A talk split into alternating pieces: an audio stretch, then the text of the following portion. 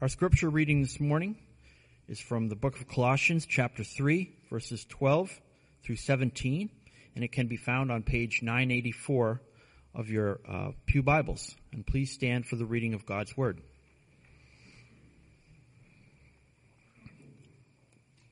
Colossians 3:12 Put on then as God's chosen ones, holy and beloved, compassionate hearts, kindness, humility, meekness, and patience, bearing with one, one another, and, if one has a complaint against another, forgiving each other. As the Lord has forgiven you, so you must also forgive. And above all these, put on love, which binds every, everything together in perfect harmony. And let the peace of, peace of Christ rule in your hearts, to which indeed you are called in one body, and be thankful. Let the word of Christ dwell in you richly, teaching and admonishing one another in all wisdom, singing psalms and hymns and spiritual songs with thankfulness in your hearts to God. And whatever you do, in word or deed, do everything in the name of the Lord Jesus, giving thanks to God the Father through him. This is the word of God.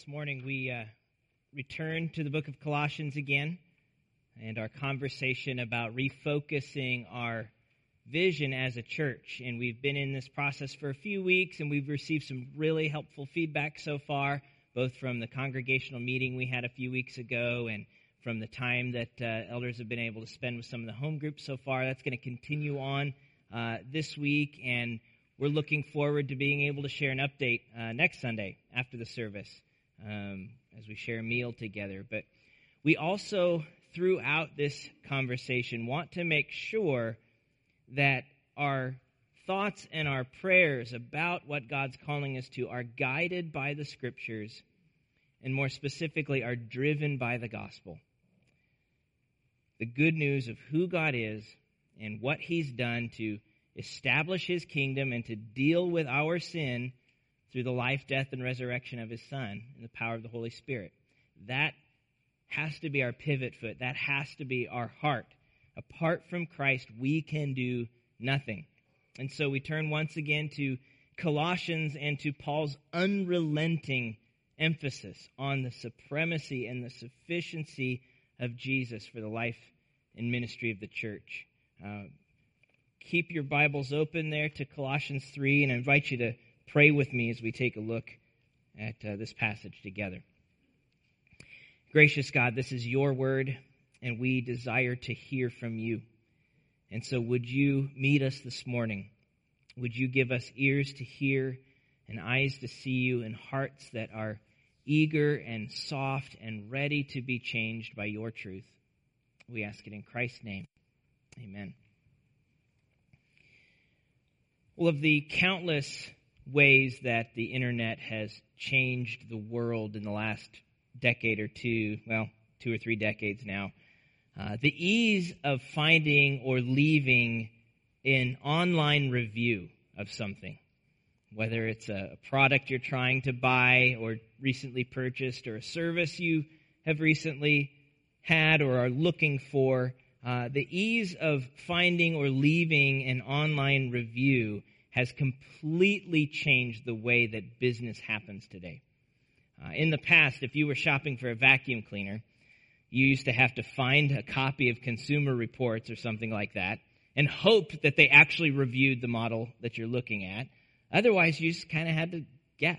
Or if you were uh, looking at different hotels or restaurants, you had to buy a travel guide or, or hope that maybe there was a review in a newspaper somewhere or otherwise you just had to show up and, and try it out. But today you can sort through thousands of reviews of vacuum cleaners on Amazon or, or hundreds of, of reviews of hotels or restaurants on TripAdvisor or something like that. And, and you could shop for dentists and lawyers and realtors and plumbers and mechanics and any kind of service, any kind of good you're looking for. You can find reviews conveniently, you know, uh, labeled as five star or four star or whatever, um, though based solely on the opinions of people. Uh, and you can find that information online. What's interesting, though, is that now you can even leave or find reviews for churches online as well. Uh, you know, is this a three star church or a four star church? What's the what's the children's ministry like, and so on and so forth. Uh, according to Facebook, after 10 reviews, Westgate is a 4.2 star church. it's not bad, but got, got a little room for improvement. Now, to be honest, I, I find the, the commercialization of church marketing like that relatively gross. Uh, as though the church is a service industry or a retailer and the gospel is a good and each church is trying to kind of increase their market share or consumer base or so on. It's really silly. And yet, the idea that a church's witness should be credible, that its character should be compelling, that is not far off the mark. If we continue with the agricultural metaphors we've been using to understand uh, Colossians, the local church should not only be concerned with the quantity of its fruit, more and more people coming to know the Lord, but also the quality of its fruit. Is the gospel producing godliness and character in our lives? Steadfast maturity in Christ. Is being reconciled to God and forgiven of our sin actually changing us to be more loving more forgiving, more unified, more joyful, more and more like Jesus. After all, if, if we're not experiencing the kind of change in heart and behavior and attitude and relationship that we tell others the gospel creates, if we're not experiencing that, why should we expect them to listen to our message? And so after Paul lays the foundation for the gospel in his letter to Colossians, that any growth that we see or experience comes from being rooted in Christ. It's not a result of what we can do, of, of what we can come up with from below, the kind of trying to serve God without actually depending on God that he takes down in chapter 2. After kind of you know, establishing, laying that foundation in the gospel. He tells us in chapter 3 to set our minds on things above where Christ is, to set our focus on Him, which means putting off some practices and desires and putting on others. So, like a grapevine, you have to cut off and throw away the rotten grapes that corrupt the rest of the plant that are unnatural to our new life in Christ. And so, so Paul tells us in, in chapter 3, 5 through 11 to put away or to cut off certain character traits, certain desires and attitudes that poison the community and that pollute our relationship with God and that damage our witness to the world. Things like sexual immorality, impurity, passion, evil desire, and covetousness, which is idolatry anger, wrath, malice, slander, obscene talk, dishonesty. This list in verses 5 through 11. So we used to walk in these things, but now that we have died with Christ and been raised with Christ, they're no longer true of who we are. They're no longer appropriate to our new nature in Christ, and so we must cut them off, get rid of them. In the same way, because of who we are, because we are rooted in Christ, we not only cut off certain attributes, certain character qualities that are unhealthy, we also cultivate godly ones. The kind of character that ought to, uh, that we ought to expect in a gospel driven community, gospel driven church. The, the kind of character that makes us a compelling community. Which brings us to our passage this morning, Colossians 3 12 through 14.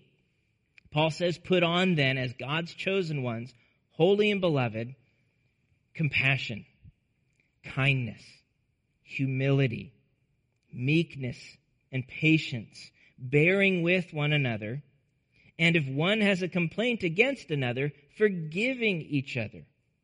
As the Lord has forgiven you, so you must also forgive. And above all of these, put on love, which binds everything together in perfect harmony. This is the character of a gospel driven church, a church that's been changed by Christ. And we're going to look more closely at each of those virtues in, in a few minutes. But the tricky thing about cultivating character is that you cannot manufacture it. You can't just look at this list and say, I'm going to try harder today to be these things or do these things. It's not like a recipe. You just, you just get the right ingredients and follow the rules. You're going to get a good product in the end. Uh, fruit is organic, it's living.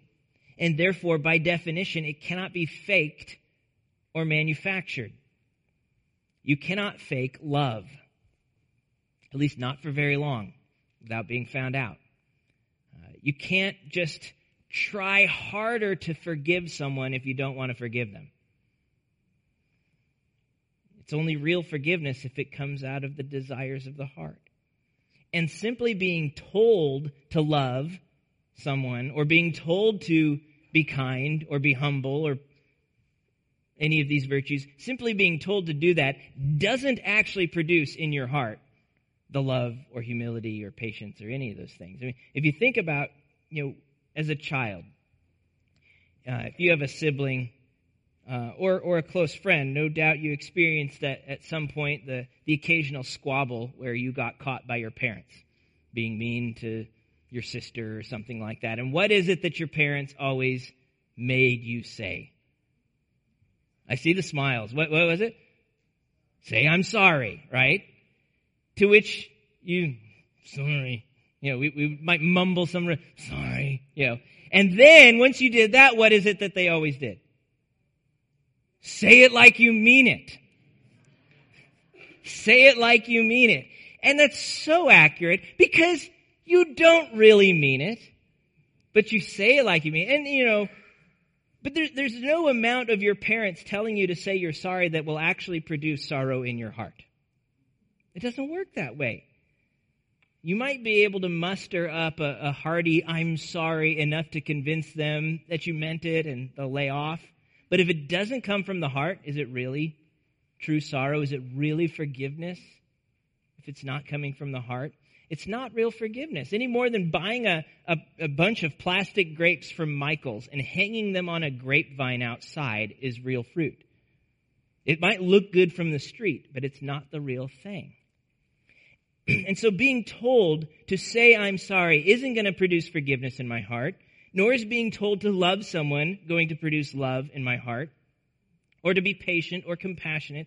All of those things, if they're real, must flow from the heart and not be this external tack on.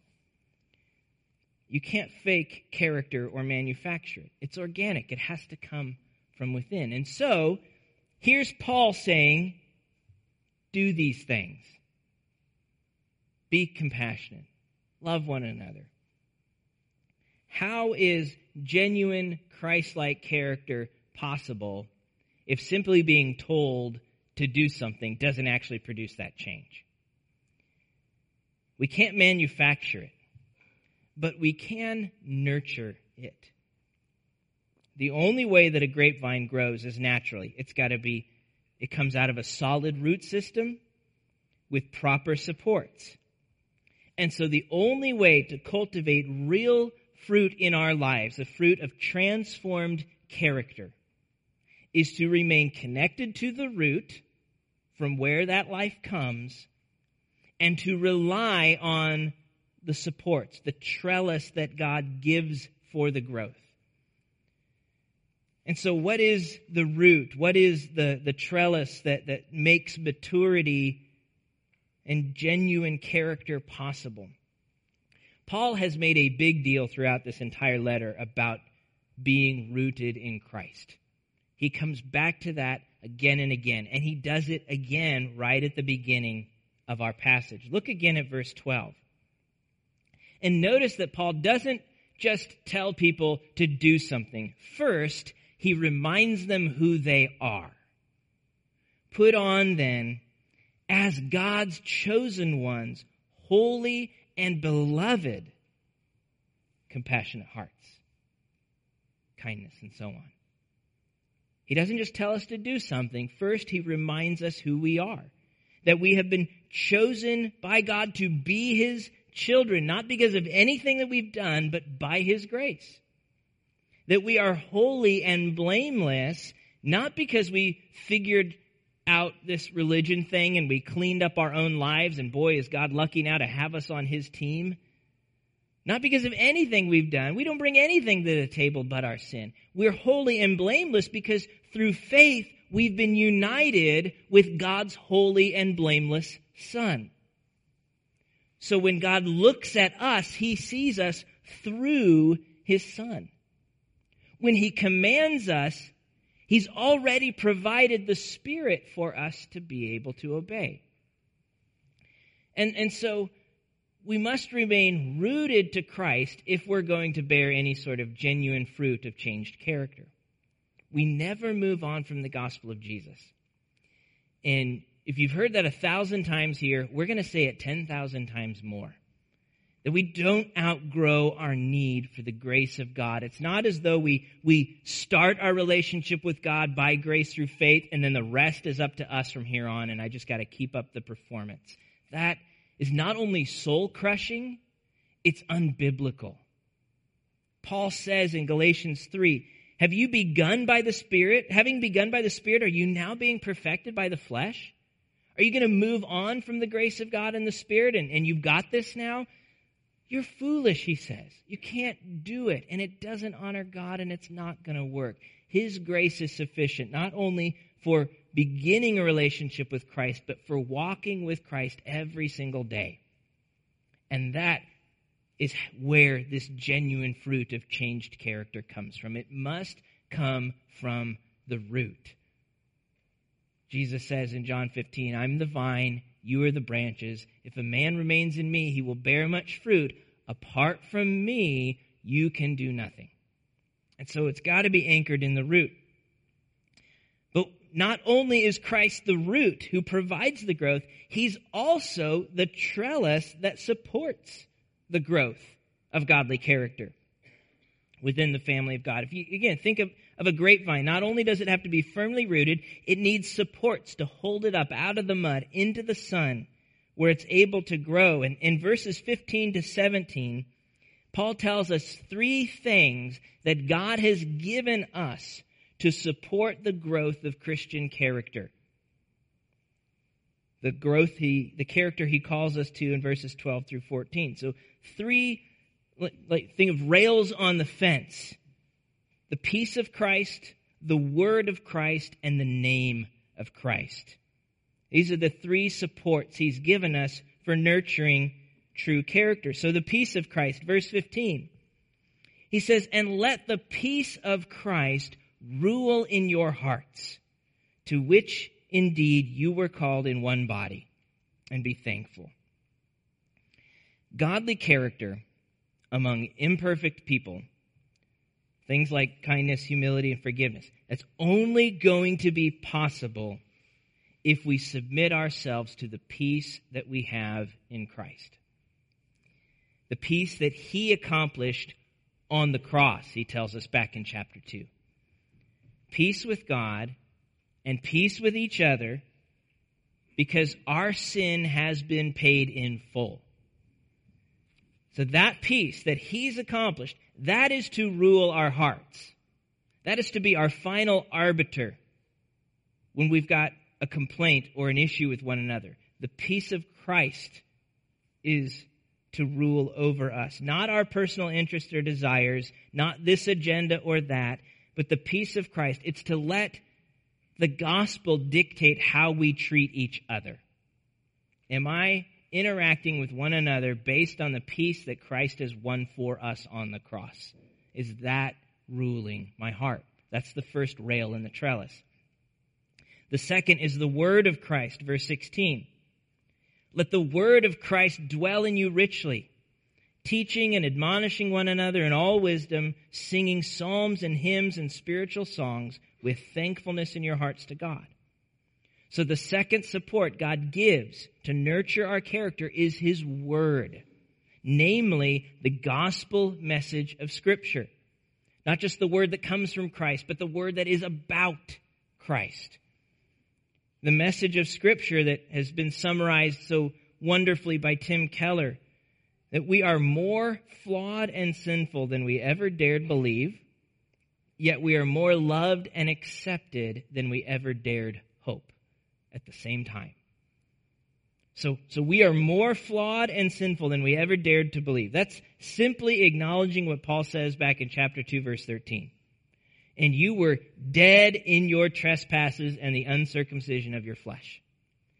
If you think your life is bad, if you think your character is bad, you don't actually know the beginning of it. That's how fallen we are.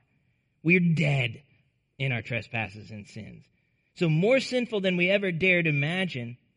But second, we are more loved and accepted than we ever dared hope at the very same time. God's mercy is more than enough to deal with that sin that, that we have a hard time even even uh, articulating. His mercy is more than enough to deal with it. And we will never exhaust or find the end of His grace. So often we think that, that my sin, we can go through two different, you know, reactions. Either I'm not really that bad or I'm so bad, God will never have anything to do with me. Thinking I'm not that bad minimizes His grace because it says I don't really need it. At least not as much as that guy. But thinking I'm so bad that he could never accept me is to say that what Christ did on the cross simply wasn't enough. That I, I am beyond that kind of redemption. Jesus would need to die again or, or, or whatever. We're saying his grace isn't enough. You can never exhaust or find the end of God's grace. This is the truth of the gospel, and this is the message of Scripture. That we've been forgiven all our trespasses by because God canceled the record of debt that stood against us with its legal demands, setting it aside, nailing it to the cross. We need to let that message dwell in our hearts. Let the word of Christ dwell richly in you. Which means we have to make our home in the scriptures. We need to live in this book so that its message and its way of thinking shape our hearts, what we think and what we feel and how we live. Of course, there are all sorts of ways to let our lives become saturated with Scripture. You know, teaching and admonishing, it talks about singing hymns and songs and spiritual songs, or, or, or however he puts psalms and hymns and spiritual songs. Songs that specifically point us to the gospel message of Scripture. That's the driving factor when Drew's picking songs that we sing on Sunday morning. Are these songs going to help us make much of God through the gospel of Jesus Christ? And, and as we do that, as we live in the Word, as we sing the Word, as we teach the Word, that shapes our heart and becomes a support for the kind of character God calls us to live. It's the second rail. Third is, is the name of Christ. So the peace of Christ, word of Christ, the name of Christ. Verse 17. Whatever you do in word or deed, do everything in the name of the Lord Jesus, giving thanks to God the Father through him. And this reminds us why we do what we do. Why we do what we do. Is it for our own sake? Is it because of what we get out of it? Or is it for Christ's sake? To do everything on His behalf for His purposes, His glorious reputation for the sake of His gospel. If that's what's at stake in how I live, not really my reputation, but Jesus' reputation, how is that going to, going to affect the way I treat people? Uh, especially within the family of faith. If I know that Christ's reputation is what's on the line and the way I respond to someone. That's going to shape, that's a support for the kind of godly character God calls us to. And so Christ is the root who provides the growth. He's also the trellis who supports that growth through his peace, through his word, through his name. So, what then does the real fruit actually look like? More importantly, what does it taste like as we experience community together? Come back to verses 12 through 14. The first thing that Paul mentions is compassion. Compassionate hearts. Heartfelt mercy.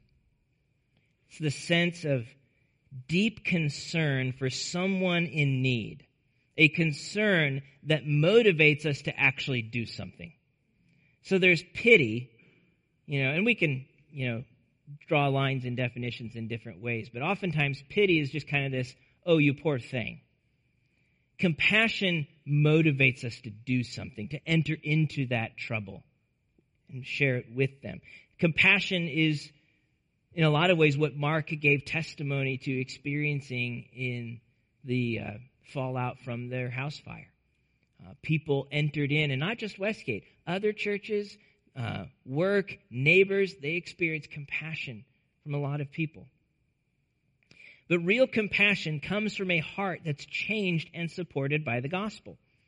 What makes it possible and increasingly involuntary, you can't help but enter in, is a deepening sense that God has had compassion on me. When I understand the compassion He's had on me, that He's looked at my pitiful state and He's not left me there, but He's entered into it and reached down uh, even though I didn't deserve it. Now here I am, a, a, a sinner deserving judgment, and God, instead of returning evil for evil, returns good. While we were still sinners, Christ died for us. He knows every thought of our hearts. I mean, you just think of your last week. Block it off at seven days. All the nasty, ugly things that have either been in your heart or come out of your mouth or whatever. That's just a week. He knows all of that for all eternity, and yet He loves us. And He gave His Son to rescue us. He didn't leave us in our sorry state, but He entered into it and He made it His problem in order to pull us out of it. That's compassion. And the more we realize what He's done for us, the more compassionate our hearts will be toward others. But what happens to compassion when I forget the gospel? or when I fail to depend on it, if I forget my own weakness or the sufficiency of God's grace. That is when we begin to respond to people's trouble with judgment. You know, you did this. You got yourself into this. You should have thought of that before you did it. And, and we look with judgment and, and a closed heart. Or that's when we react with anger. I mean, because of your problems, now I have to rearrange my life to bail you out. Ever felt that? Or sometimes we even give room for malice. Somebody else's problem becomes our opportunity to get ahead. We take advantage of their hardship. You're never going to do that if you remember your own sorry state before the Lord and the incredible compassion He had on you. When I forget that, that's when I free myself. I give myself permission to be judgmental. But if I'm anchored in the root and relying on the supports, compassion's actually possible in the community of faith. The second is kindness, doing good to one another. Our natural inclination is to offer kindness to each other in proportion to the kindness we receive from that other. So I'll be kind if you're kind. You scratch my back, I'll scratch yours. You stab my back, I'll stab harder. And, that's just kind of the default of how human relationships work. Of course, there's exceptions to that. There are beautiful, kind people. But that's the default of our fallen nature. But God shows us a better way the word that Paul uses for kindness here usually describes God's own kindness and goodness in saving his people. So it's the kindness that he extended to us while we were yet sinners by sending Jesus. Doing good when we deserved the opposite. And again, when that captures my heart, that God was did good to me, even though I deserved the opposite of it. That, when the peace of Christ rules my heart and I see that, how can I respond to someone in any other way than to seek what's best for them, even if I don't feel like they deserve it? It's a kindness that comes from being rooted in the gospel. Paul speaks then of humility, thinking of others as more significant than yourselves, as he puts it in Philippians. Uh, humility is not thinking lowly of yourself. Sometimes we think that, that it's like this self loathing, uh, this wallowing in your weakness. That's not humility. Humility is thinking right thoughts of God and therefore high thoughts of God. It's thinking highly of others and it's thinking accurately about ourselves. That we are sinners saved by grace. And that both of those things are true at the same time. When I forget that, when I forget how holy God is and how far short I fall, or how loving God is and how He's raised me up in Christ, it's easy to be judgmental and proud and to think that I've got it together, that God is lucky to have me on His team, and if all y'all would just get, you know, your act together, things would be better, be more like me. You know, this kind of arrogance. It comes from forgetting the gospel, forgetting who we are apart from Christ and who we are in Christ. Then there's meekness, being gentle toward others. Sometimes we think of meekness as being weak. Just because it rhymes with meek, weak and meek don't mean the same thing.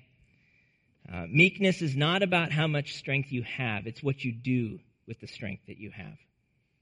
Are you using your power to get what you want out of life like a bully on the playground? Or are you being gentle toward others and leaving the results in God's hands. Refraining from using my power to manipulate and instead being gentle, trusting that God's the one calling the shots, not me. That's meekness. Closely related to that is patience, giving time and space to others without getting angry or thinking less of them. And that's probably one of the hardest virtues God calls us to in the church. But think about it like this patience in the community of faith is simply extending to others the grace that God has extended to us. See how all of these things go back to the gospel? It's extending to others the grace that God has extended to us. Think about how patient God is toward us in our sin. You know, uh, it's frustrating when, when you keep telling somebody to do something and they keep doing the opposite, or you tell them to stop and they never listen. That's frustrating. It's easy, you know, and, and whether you're if you're a teacher in a classroom or a parent or a or a boss or whatever, you've had those experiences, and it's just, you know. And then you think, wait a second, that's me. That's exactly what I do to the Lord as He's calling me to live some way, and I, in my selfishness, am choosing something else. And He is so patient with me. When I extend to others the grace God extends to me, that shows itself in patience. It shows itself in patience. And that patience is necessary for the body of Christ. Whenever sinners occupy the same space, you're going to need patience. You're going to need patience. And, and, and we need that because none of us have arrived. Westgate has not arrived. We're not going to arrive this side of heaven. And so patience is a critical virtue as we display the character of God, as we tr- seek to be a compelling community. If we don't have patience toward one another, that's never going to work. If, if, uh, if when I'm hurt, I immediately, you know, respond by attacking or by fleeing or, or leaving a bad review online somewhere, whose reputation am I protecting? Is it mine or is it Christ's? But if the name of Christ, if I'm doing everything in the name of Christ, I'm going to be patient. And, and how much more is God's reputation exalted when instead of running, we actually run toward the issue and we seek to resolve it by the grace God gives us? Where, where the world can look and see these guys hurt each other and wow, they still love each other and they're now reconciled. How, what? You know, That adorns the name of Christ. But that requires the next virtue, which is bearing with one another in love and forgiveness. If you think patience was hard, forgiveness is even harder. It's the real test of Christian community. But the logic of it is quite simple. If you look at verse 13, as the Lord has forgiven you, so you also must forgive. The logic of forgiveness is very simple. Putting it into practice, not so much. What if they do it again? How do I know they're really repentant? What about my pain and my humiliation? What about the cost I've endured because of their sin? The emotional cost, the financial, the social. Is the peace of Christ really sufficient to rule in our hearts when we've been sinned against? To be our final arbiter? Is the gospel really sufficient to bring reconciliation and forgiveness between two sinners on earth. I mean, sure, we're willing to trust the gospel to deal with our sin eh, before the wrath of a holy God. But whether it's enough to deal with the wrath of an unholy spouse or an unholy ex boyfriend or girlfriend or an unholy colleague, uh, I don't know if the gospel could take care of that one. But I want us to hear this if the death and resurrection of Christ in our place on the cross, if that is capable of saving your soul from hell, it is more than capable of taking a train wreck of a friendship, a strained work relationship, a faltering marriage, even a marriage fractured by betrayal. It's more than capable of taking those and putting them back together and bringing out of them something far more beautiful than was there in the first place. If, if Christ can restore my soul from hell and redeem me, he has the power to put the community of faith back together. Yes, the pain is real. It's more real than any of us can imagine. And yes, trust takes time to rebuild, but Jesus is enough if we're willing to trust him. And both parties have to be willing to trust him for that to work. And so far as it depends on you, live peaceably with all men. Sometimes one party's not willing to go there. But if both parties are willing to take Jesus at his word, reconciliation is not just possible in the church, it's normal. It's normal.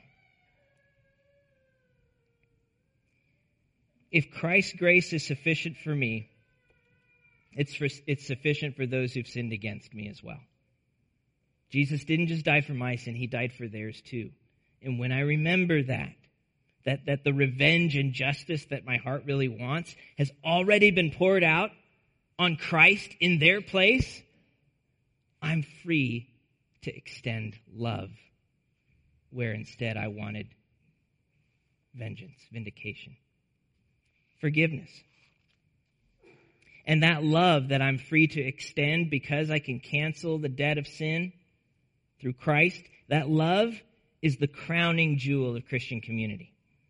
In verse 14, Paul speaks of love as this overarching virtue that binds all of these different virtues of compassion and kindness and humility and so on together in perfect harmony loyal, sacrificial covenant love. It's not just the feeling of affection, though that should be there and, and hopefully growing, but it is a covenant commitment for the good of the other at the cost of self. That's what love is. A covenant commitment for the good of the other at the cost of self. And that love motivates us toward all of these other virtues. It's what holds them into play and motivates us to do the hard work of being kind and compassionate, of forgiving. And again, the chief motivation for that love is the fact that while we were still sinners, Christ loved us. And this is love, not that we have loved God, but that He loved us and gave His Son as the propitiation for our sins. But there's one more key virtue to note. It's sprinkled throughout our passage, and that's thankfulness. Notice how often thankfulness comes up in verses 15 to 17. Let the peace of Christ rule in your hearts and be thankful. Singing psalms and hymns and spiritual songs with thanksgiving in your heart to God. Do everything in the name of the Lord Jesus, giving thanks to God the Father through him.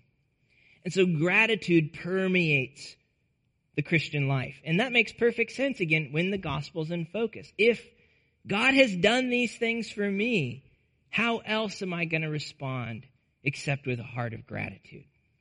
And so gratitude, thankfulness ought to flavor the whole of our Christian life and character. These are the marks of a compelling community. Compassion, kindness, humility, meekness, patience, forbearance, forgiveness, love, and gratitude. That's the character of a gospel driven church. And we shouldn't need an online review system for people to tell whether or not that's true of us. They should be able to tell by spending time with us. We should be able to tell by spending time with each other. We have not arrived, and we will not arrive this side of heaven.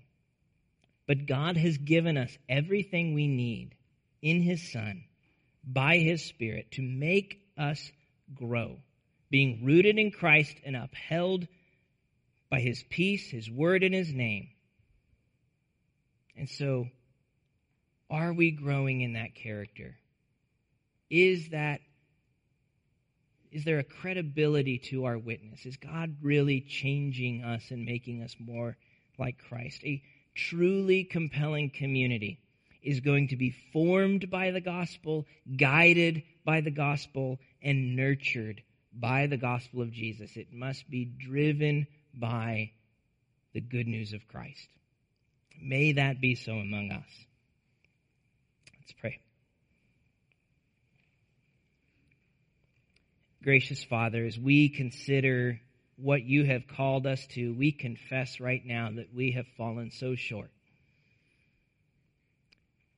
as a community, as a church, individually, Lord, we confess that so often instead of compassion, we look on with indifference and anger. Instead of kindness, we are cold. Instead of humility, we are proud. Instead of forgiveness, we resent. Instead of love, we love ourselves. And Lord, we confess that that is not true of who we are in Christ. And, we ask your forgiveness for that. And we ask that by your Spirit, by your grace, we would grow. We would grow and we would experience this community among ourselves and that that would be a fragrant aroma to the watching world. And thank you for the ways in which we have experienced it among us, the ways that we can give testimony to your goodness and mercy in and through us. But Lord, may we always do it in the name of Christ, not in the name of Westgate. May we always do it according to the word of Christ. And may we always do it in submission to the peace of Christ that you have won for us on the cross. We ask it in Jesus' name. Amen.